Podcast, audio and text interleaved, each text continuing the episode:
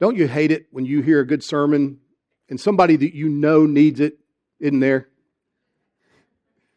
I mean, you hear a sermon on lying and you think, ah, why wasn't Sam there? He's always stretching the truth. Or you hear a sermon on humility and you think, where was Sally? She's one of the most arrogant people I know. You know, you hear something on judgmentalism and you think, well, I wish Bill had been there. He's the most judgmental person I know. Well, I'm sure that if you have not said those words, they probably have been in your mind. I wish I could say they've never been in my mind, having preached a sermon. I think probably the people in the church at Rome might have been tempted to think like that, at least some of that congregation. When Paul's letter that was written to them was read aloud, we've been studying through Romans here for the last several weeks, and whenever I introduced the letter to us, I made note of the fact that the congregation was made up of people from Jewish backgrounds as well as from Gentile backgrounds, which means that there would have been members of that church that had come from religious and moral backgrounds, the Jews, and those that had come from very worldly, irreligious, and pagan backgrounds, which had been from the Greek and Roman culture. Last week, as we finished our study of Romans chapter 1, we noted what Paul had to say about the horrific kinds of sin that seem to spread in pagan cultures, where there's no real morality, where immorality just seems to go rampant. And noted on that occasion how God gives up cultures, gives up people to their immorality whenever they want no thought of Him. And they keep putting Him out of their minds and resisting the things that He has revealed. God manifests his wrath against people by giving them over to the very sins that they find so attractive. And it's as if God just removes the boundaries and people keep pressing up against the fences of immorality until he finally says, Okay, I'm going to let you go further. And they keep pushing, they keep pushing. He says, Okay, going to let you go further. Three times in Romans chapter 1, the second half of that chapter, in verses 24, 26, and 28, you read that phrase God gave them up. He delivered them up. In doing so, he's manifesting his judgment. That is a way that God judges people and societies by giving them over to their sinful inclinations not restraining them any longer. Just look at Romans 1 if you've got a copy of the Bible there in front of you. It's found on page 939. And, and look at these three places. In Romans 1:23, Paul says that people exchange the glory of the immortal God for images resembling mortal man and birds and animals and creeping things. And then in verse 24, he says, Therefore, because people did this, God gave them up in the lusts of their hearts to impurity, to the dishonoring of their bodies among themselves.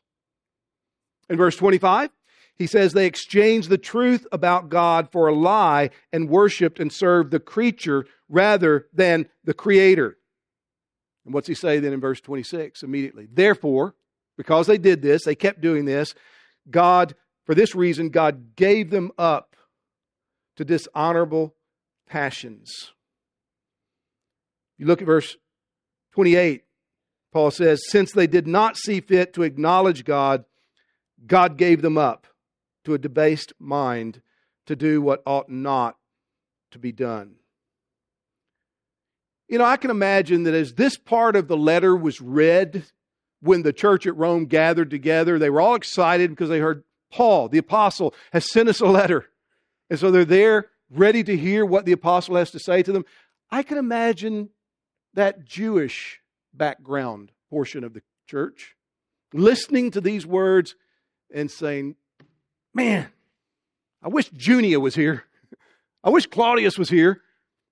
They, in their Gentile family, they need this stuff. That's the kind of life they've lived.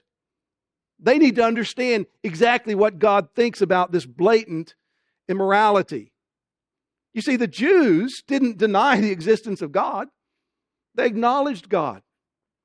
The Jews had been schooled on the law of God, and they were very careful to condemn sexual immorality, especially the extreme forms of sexual immorality that Paul mentions in Romans chapter 1.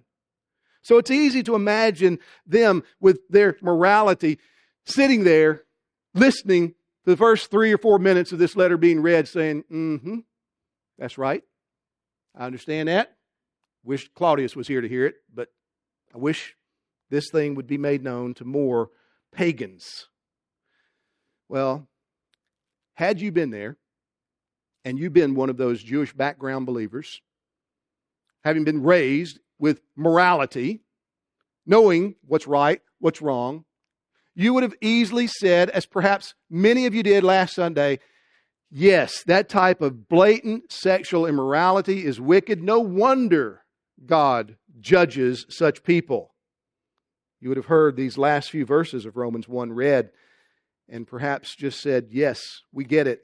No wonder, as the last verse of Romans 1 says, though they knew God's decree, those who practice such things deserve to die. They not only do these things, but they give approval to those who practice them.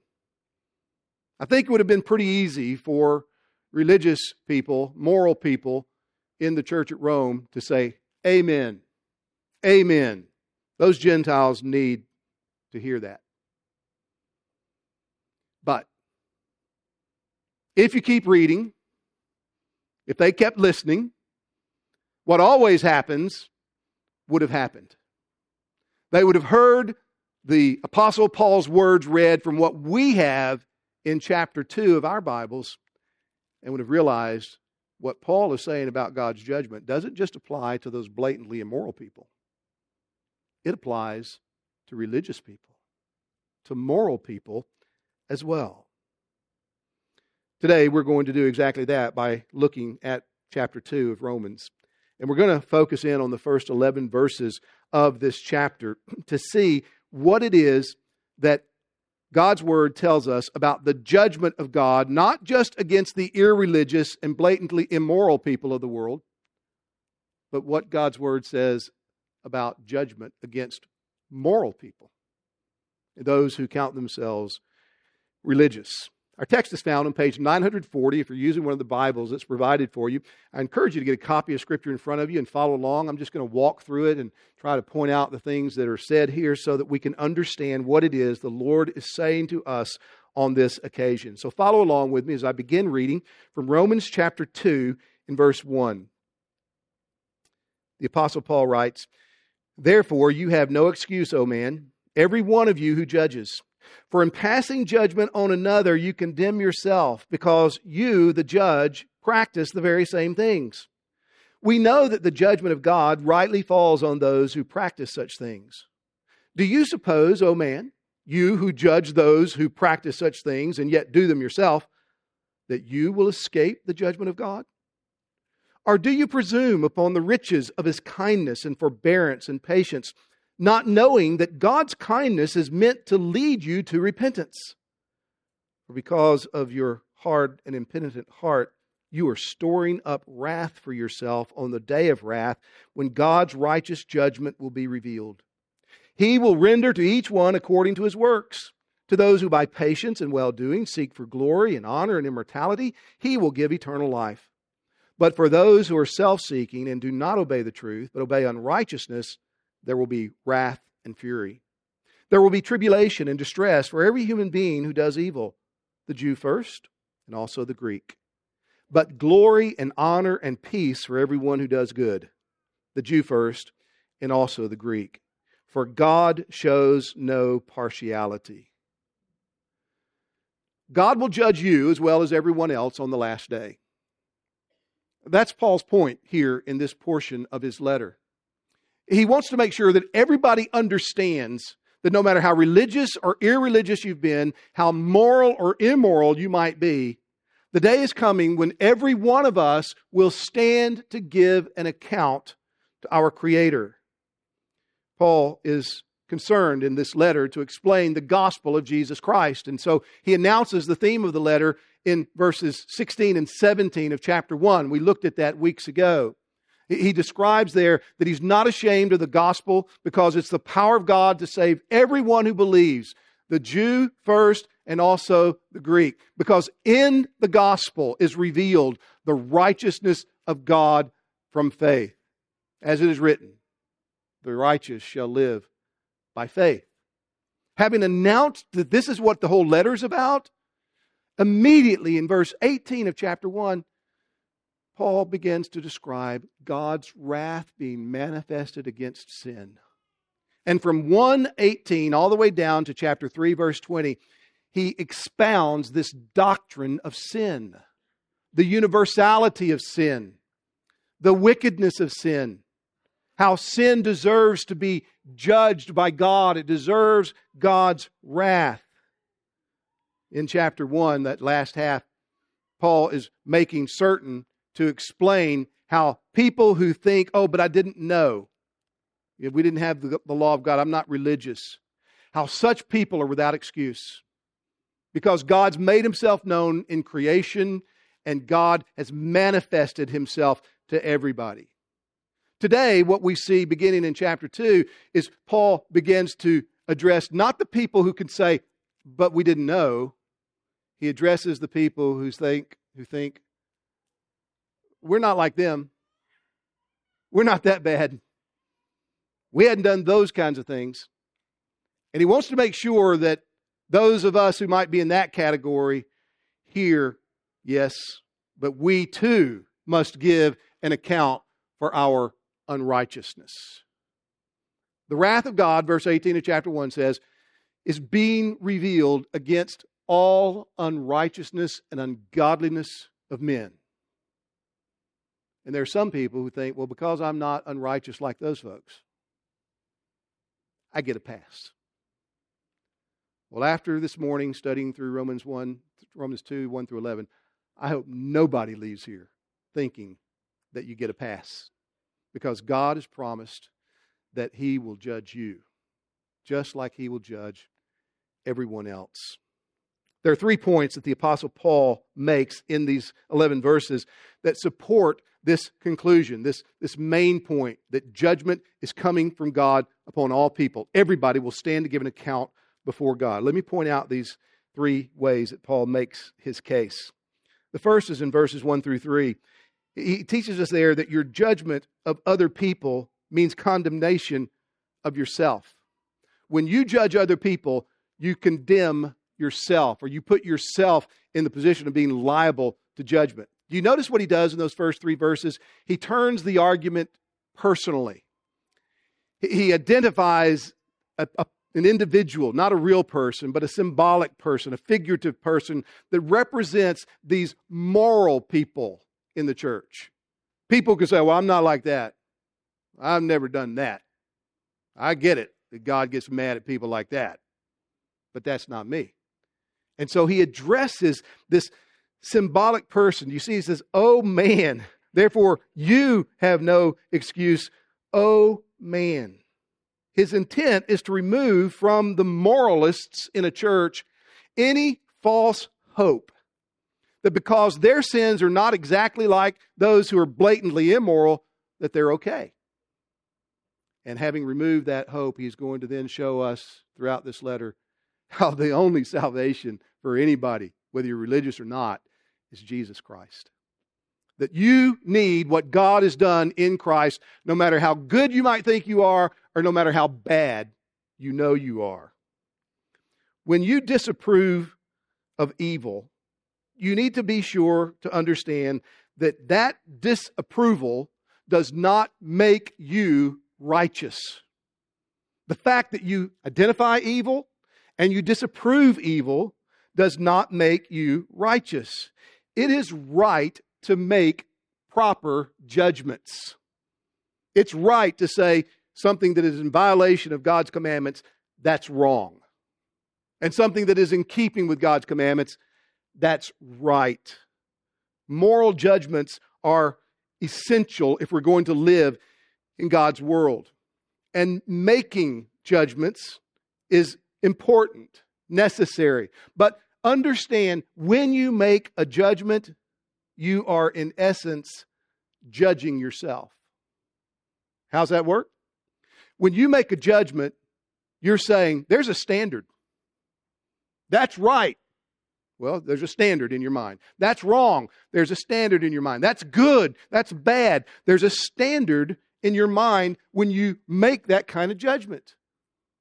So when you make a judgment, you know what you're doing? You're saying, there's a standard that I have to meet as well. You know, it's so much easier to see everybody else's failures than it is our own, isn't it? What Paul wants us to understand is that whenever you judge, you condemn yourself in the sense that you put yourself under a standard. It's a real dilemma. Because if you condemn the attitudes and actions of other people, then by that very judgment, you're saying, My attitudes and actions must meet a standard. You make yourself accountable. You put yourself under the standard that you understand for your judgment. Well, some people get this. And so they decide, hey, judge not lest you be judged. I think that's the only verse some people know in all the Bible. You judge not lest you be judged. I'm not. I'm not going to judge. Uh, not me. I'm not going to judge. You know, somebody kills somebody. I'm not. I don't know. I'm not making any judge. Not me. Well, what happens if that's you? Well, look at the last verse of chapter one. Not only do you know what God's decree says, that people who practice such things deserve to die, but not only do you do them yourself, you give approval to such people. So you just think that by saying, I'm not going to judge, that you're off the hook. Nope. You are brought into the same camp as the people of Romans 132. You're approving. By refusing to condemn what is evil, you are approving it. So it's a dilemma. It's a dilemma. When you make judgments, you're saying there's a standard, and you put yourself in a place of obligation to meet that standard. When you don't make judgments, then you're saying, hey, you know, I, I'm just going to approve. I'm not going to say anything bad about anything. And you fall under the judgment of Romans 1:32. You're condemned if you judge. You're condemned if you don't judge. In other words, you're liable. Every one of us is liable to the judgment of God. In verse 1, Paul says, You practice the same thing. So you judge people, but you do the very things against which you complain and you judge. This doesn't mean necessarily that the people are engaging in the exact same sexual immorality that Paul describes in chapter 1, verses 24 through 28. He's not thinking about these moral Jewish people in Rome who would have had nothing to do with that type of outward activity. They would have always condemned it. But probably by accusing them of doing the same thing, he's thinking about what he says at the last part of chapter 1. If you just look at those verses where he describes in verse 29 through 31 being covetous, having malice, envy, deceit, gossips, slanderers, haughty, boastful, disobedient to parents, foolish, faithless. Who escapes that? Who could say, oh, no, not me, on that short list? In the Sermon on the Mount in Matthew 5 through 8, Jesus makes very clear that God's standard of judgment, His law, His commandments, have never been only concerned with external activity. God has never been concerned with just what you do outwardly. He's not given us His law so that we will conform to this list of rules in behavior alone. Jesus makes it plain in the Sermon on the Mount. God has always been concerned with righteousness in the heart. He's not just concerned what you do with your hand, what you think in your head, what you desire from your heart. So it's not just wrong to murder somebody physically, it's also a violation of his commandment when you murder someone in your heart.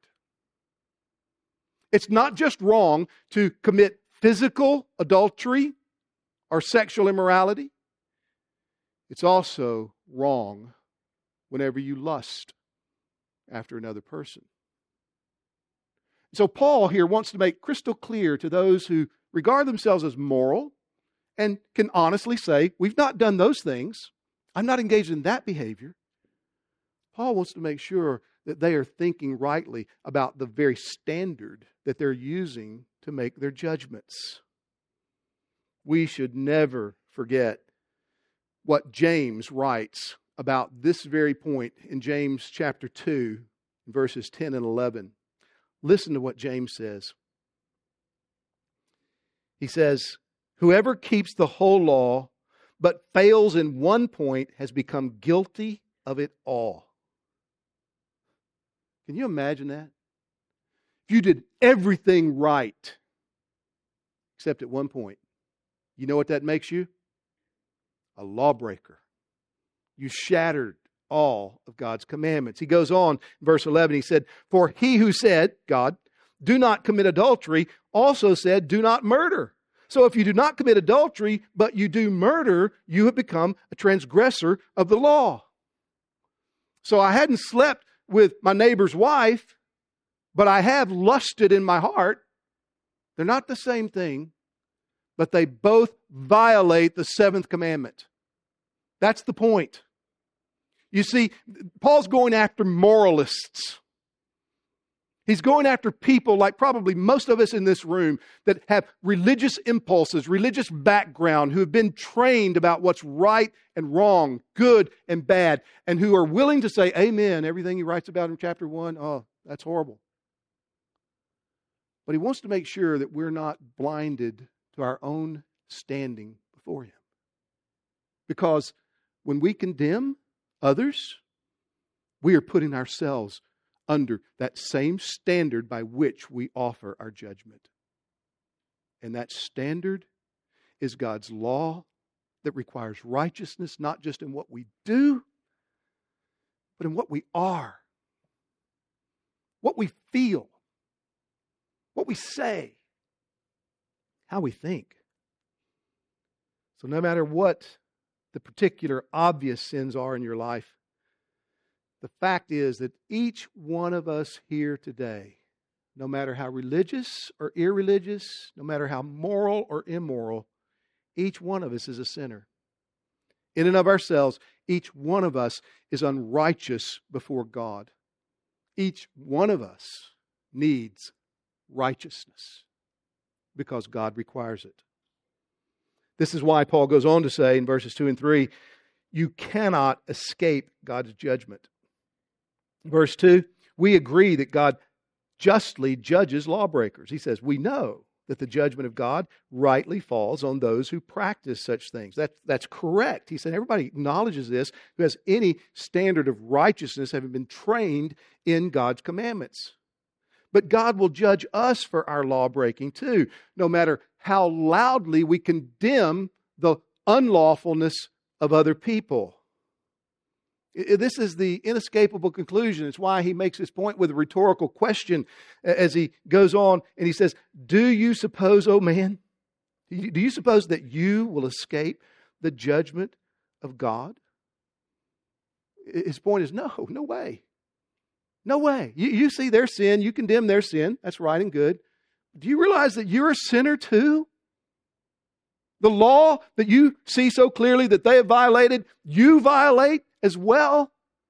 Maybe not in the same way, maybe not in such obvious ways, but you don't escape the reality that God has set a standard that He requires of all people, and you do not meet it.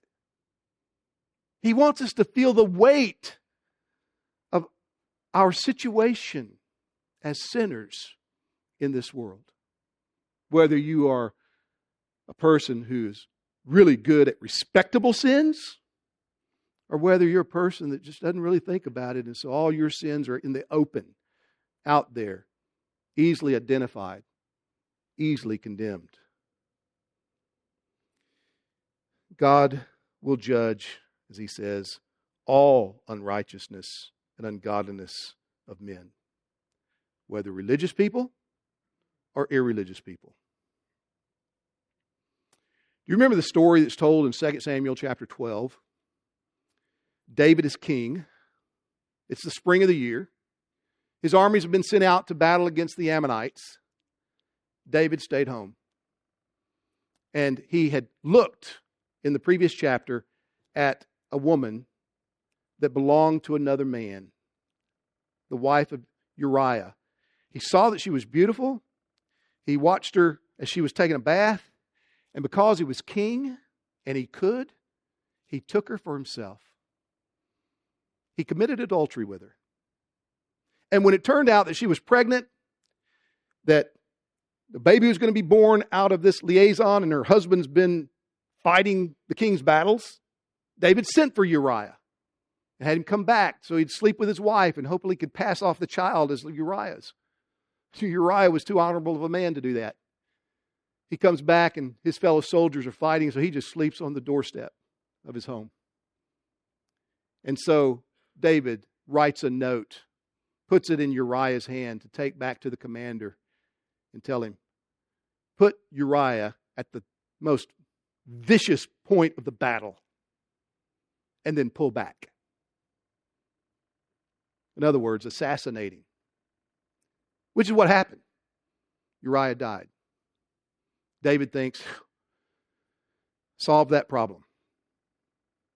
So a year or two later, God sends a prophet named Nathan to go to David. And he tells David a story. He says, O king, there were two men living in a city. One of them was rich, and he had lots of herds, lots of flocks. And another was poor, and he just had one little ewe lamb. And this ewe lamb was so precious to him.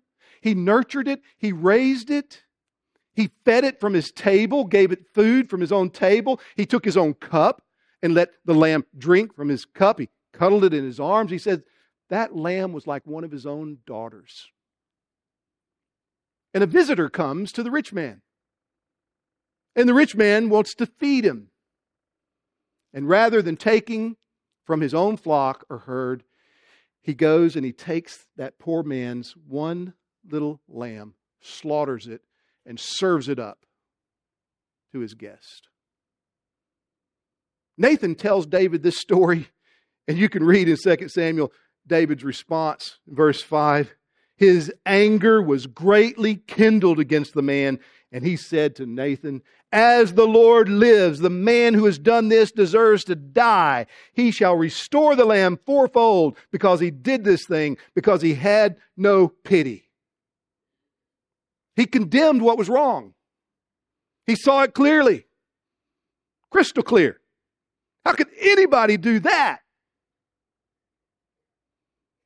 Nathan looked at him. He said, O king, you are the man. We see other people's sins clearly. What Paul is telling us is that the very fact that we do condemns us when we also sin. David saw it. David's eyes were opened in that moment.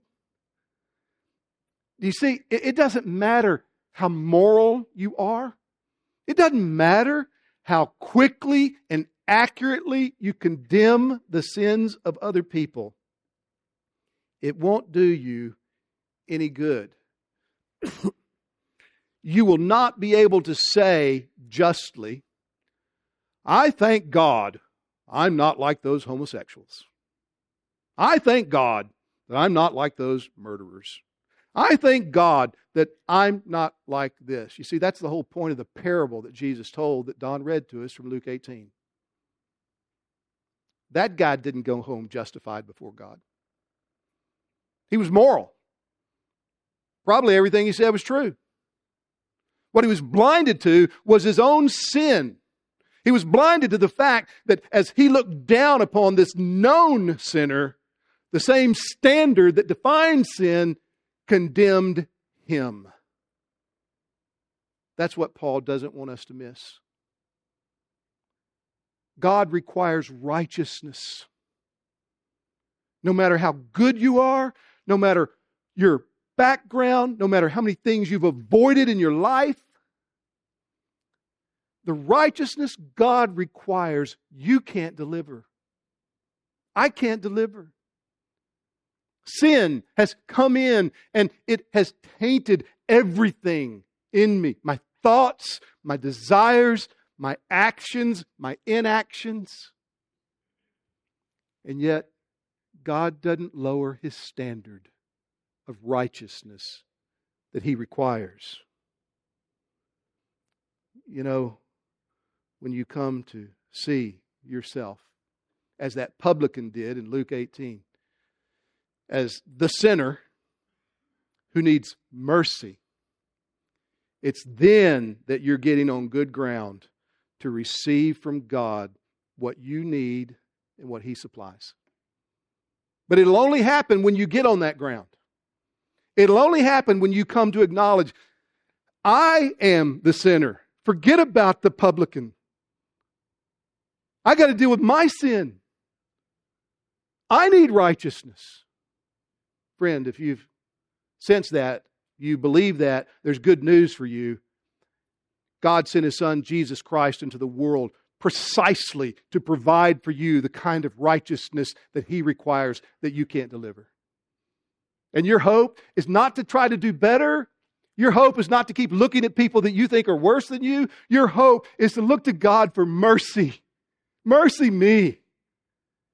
And trust His Son, the Lord Jesus, so that He will accept you for Jesus' sake. That's the gospel. That's what Paul's writing about in this whole letter.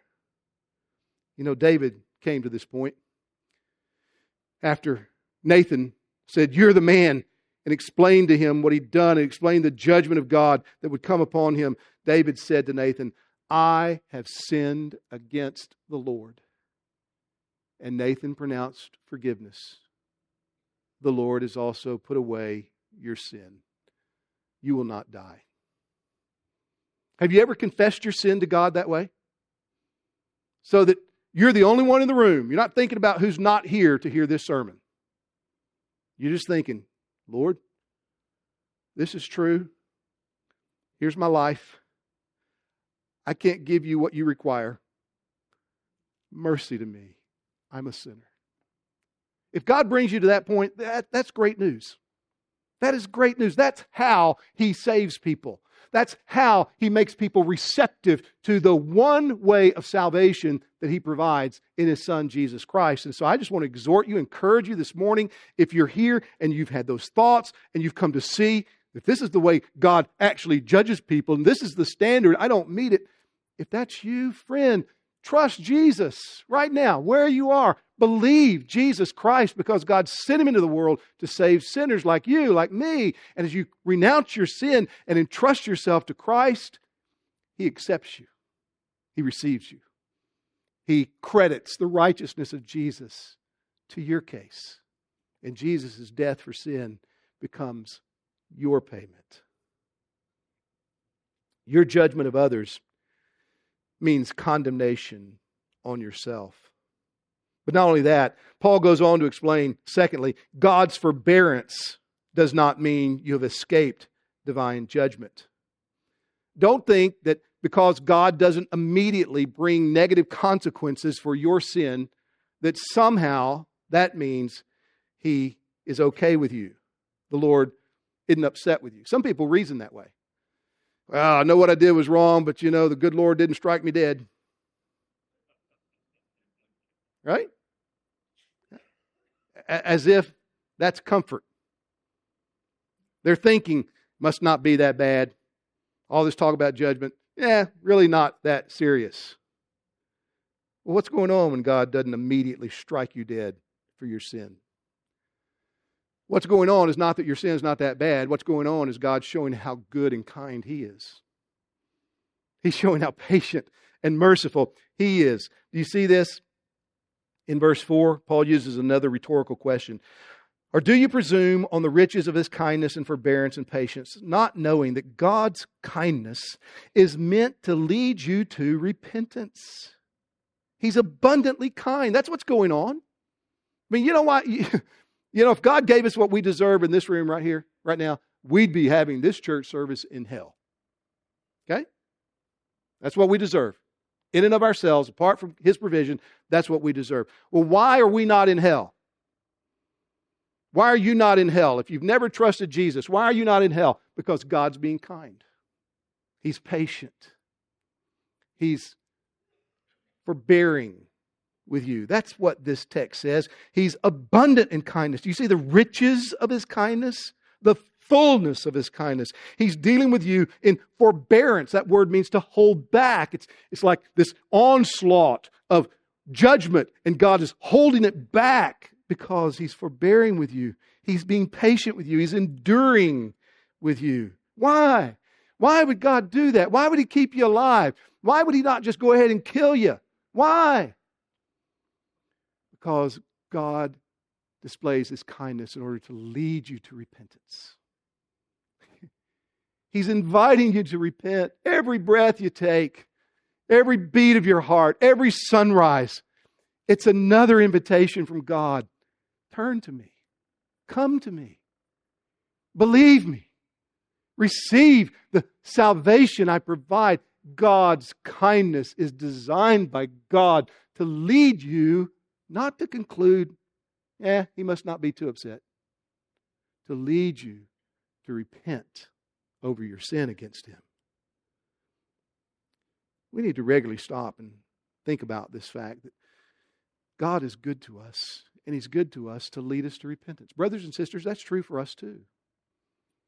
I mean, our sins we commit after being Christians are just as damnable as the sins we committed before we were Christians. We have a Savior. Praise God, Jesus is a Savior for every last one of our sins. But when we think about our sin as sin, we deserve everlasting damnation. And God, in His kindness, gives us opportunity to repent. And as Christians, we should be living lives of repentance. We should not only be known as believers, we should be known as repenters. People who acknowledge, yes, yes, when I said that, I shouldn't have said it. When I, when I did that, I shouldn't have done it. And yes, that was wrong, this was right. And quickly admit what is true because we have a Savior and God, in His kindness, is leading us to repent. Jesus Christ came into the world to save sinners. He came to provide the righteousness that God requires. He did it by his life of obedience. He came to pay the penalty that sin deserves. He did that by his death on the cross and by his life and by his death. He provides the salvation that we receive as we repent of our sin, renounce it, and entrust ourselves wholly to him. If you're not repenting, at least this morning, I hope you will acknowledge that God's kept you alive so that you will repent. And I want to do more than that. I want to plead with you. I want to beg you. Repent now. Why won't you? Why wouldn't you? Why wouldn't you acknowledge what God says is true and turn away from that and just submit yourself to His mercy and acknowledge it's true? God's kept me alive all these years. He's been so good to me. He's given me relationships, He's given me blessings. And I've been living in indifference to Him.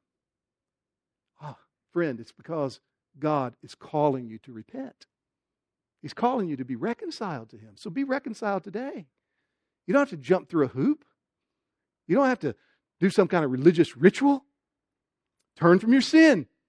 Believe right now where you are as you sit there. Confess Jesus Christ is your Lord. He will accept you, He will forgive you, He'll grant you righteousness. If you fail to understand what Paul's saying here, that God's kindness is designed to lead you to repentance, then you need to understand your lack of appreciating this is due to your own spiritual dullness. Do you see what he says in verse 5? He calls our hearts hard and impenitent stiff, unrepentant. The result of living in this kind of ignorance about why God's keeping us alive when we shatter his commandments, the result of that is spiritual hard heartedness, but there's also something else that is resulting from that that is not so obvious. There's something going on with every breath you take living in unrepentance. Paul puts it like this in verse 5 You are storing up wrath for yourself on the day of wrath when God's righteous judgment will be revealed.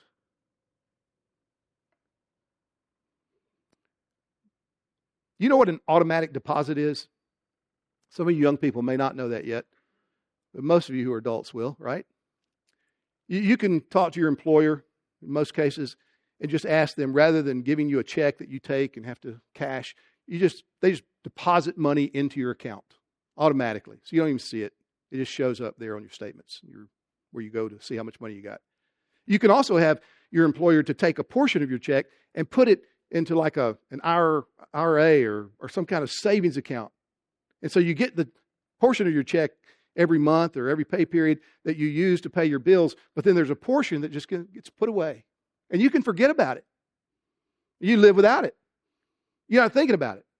But every pay period, a deposit's being made. And you know what happens? You can forget about that for decades. But when you go to cash out, you know, oh, look how much has accumulated. It's a great thing.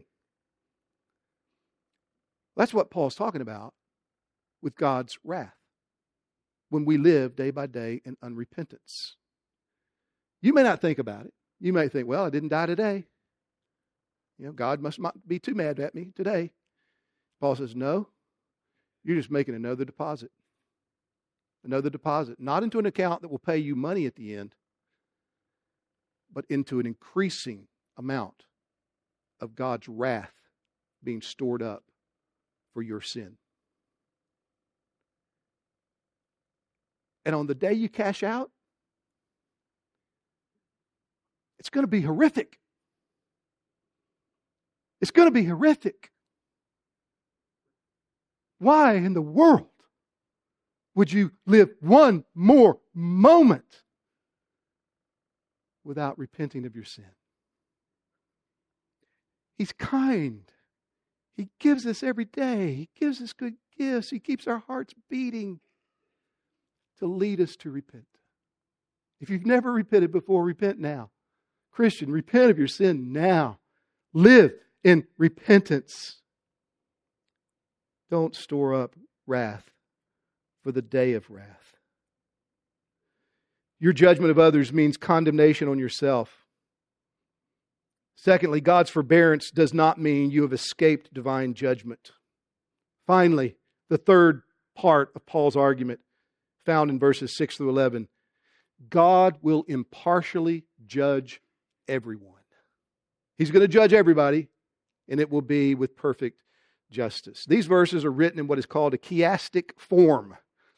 A chiasm is a literary form that's designed to highlight certain points or certain ideas.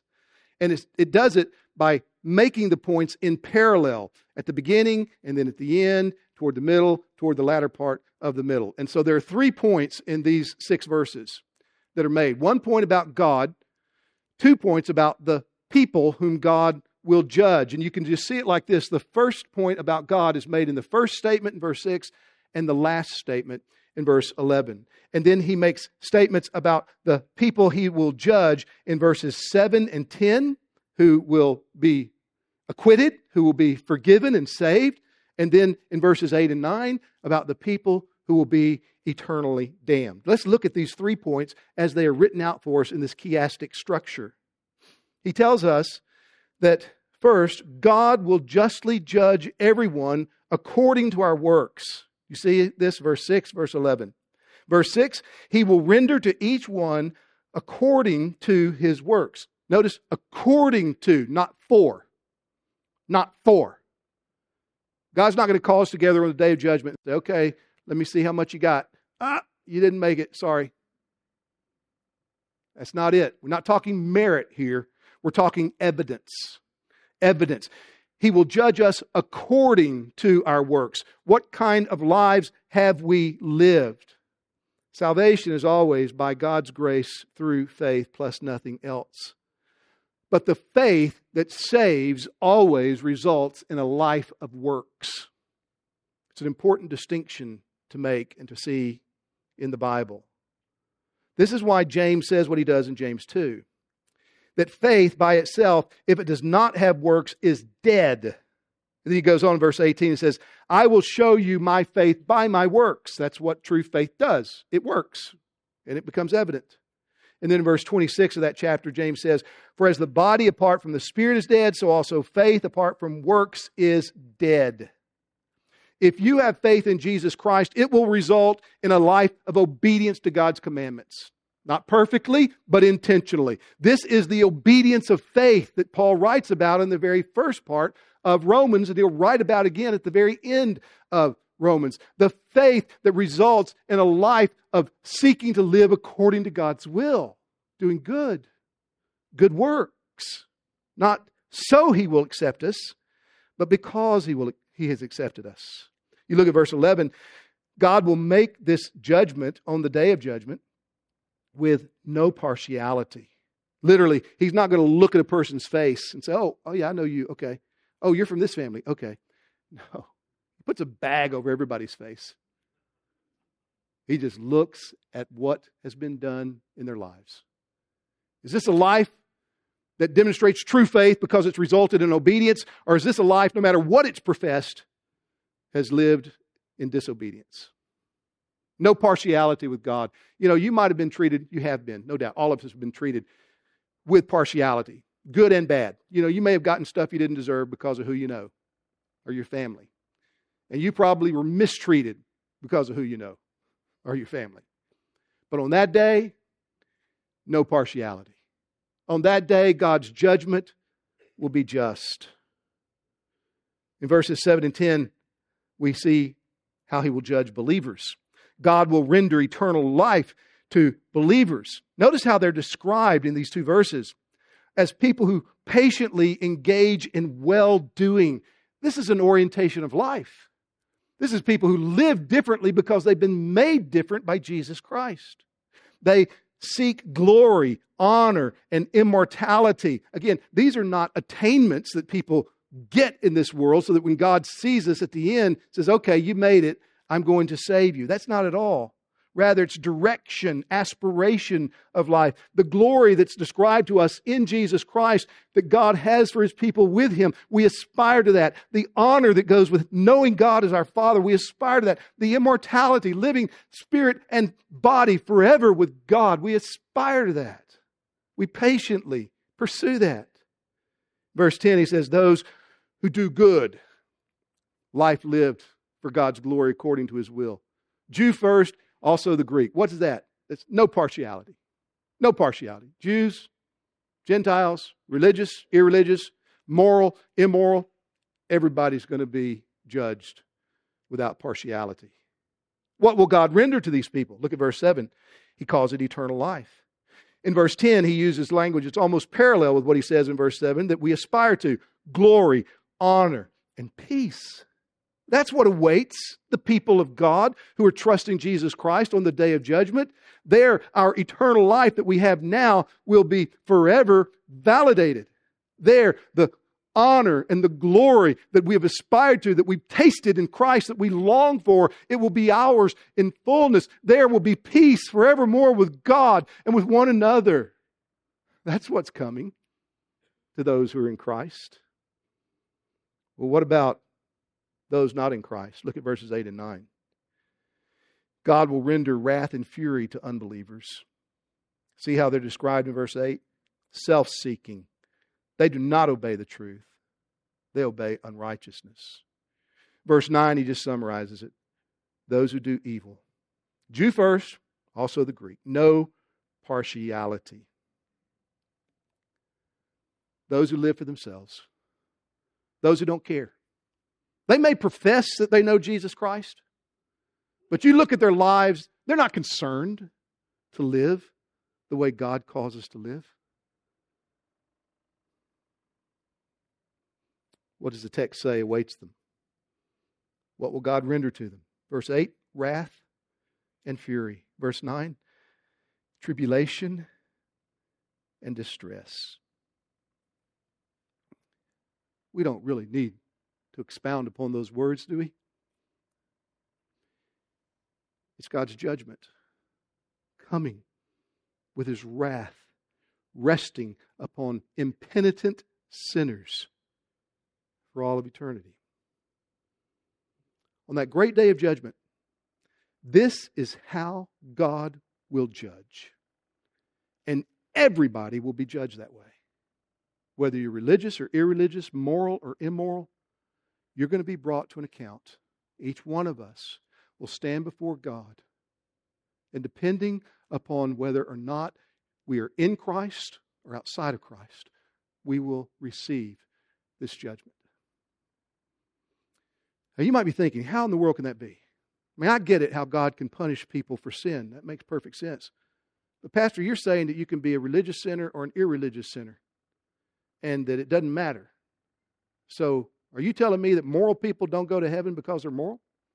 That's exactly what I'm telling you. Religious people don't go to heaven because they're religious. People go to heaven because they have a Savior. And what we need is a Savior. How can God let sinners into heaven? How can God give eternal life to people who have violated His commandments the way this text says everybody has? Well, that's what the whole book of Romans is about. Paul begins to explain it in Romans chapter 3, verse 21, when he describes for us the righteousness that is revealed from God, from heaven in Jesus Christ. You see, God requires righteousness. You and I don't have righteousness. And if we keep trying to relate to God on the basis of our own efforts to be righteous, then we will be judged eternally under his wrath as those who are rebels. But if, like David, like that publican at the temple, you say, I'm the one who sinned. I've sinned against God.